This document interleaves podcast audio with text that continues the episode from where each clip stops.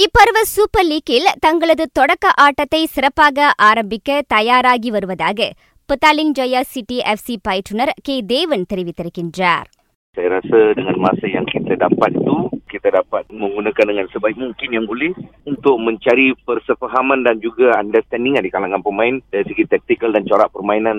அதே சமயம் அவ்வாட்டத்தில் களமிறக்கப்படும் விளையாட்டாளர்களுக்கு எந்த காய பிரச்சனையும் இல்லை என அவர் சொன்னார் பிஜே சிட்டி எஃப்சியும் ஃபில்டா யுனைடெட்டும் மோதும் அவ்வாட்டம் வரும் ஞாயிற்றுக்கிழமை நடைபெறுகின்றது.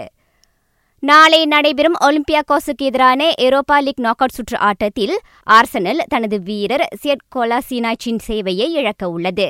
இவ்வார தொடக்கத்தில் இபிஎல் ஆட்டம் ஒன்றின் போது அந்த தற்காப்பு ஆட்டக்காரர் காயமடைந்தார்.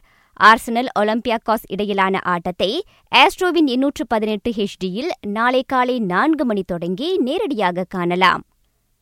கோவிட் நைன்டீன் பரவல் காரணமாக ஐரோப்பாவில் இரு பூப்பந்து போட்டிகள் பாதிக்கப்பட்டுள்ளன. ஜெர்மனி பொது பூப்பந்து போட்டி ரத்து செய்யப்பட்டுள்ளது. போலந்து பொது பூப்பந்து போட்டி ஒத்திவைக்கப்பட்டுள்ளது.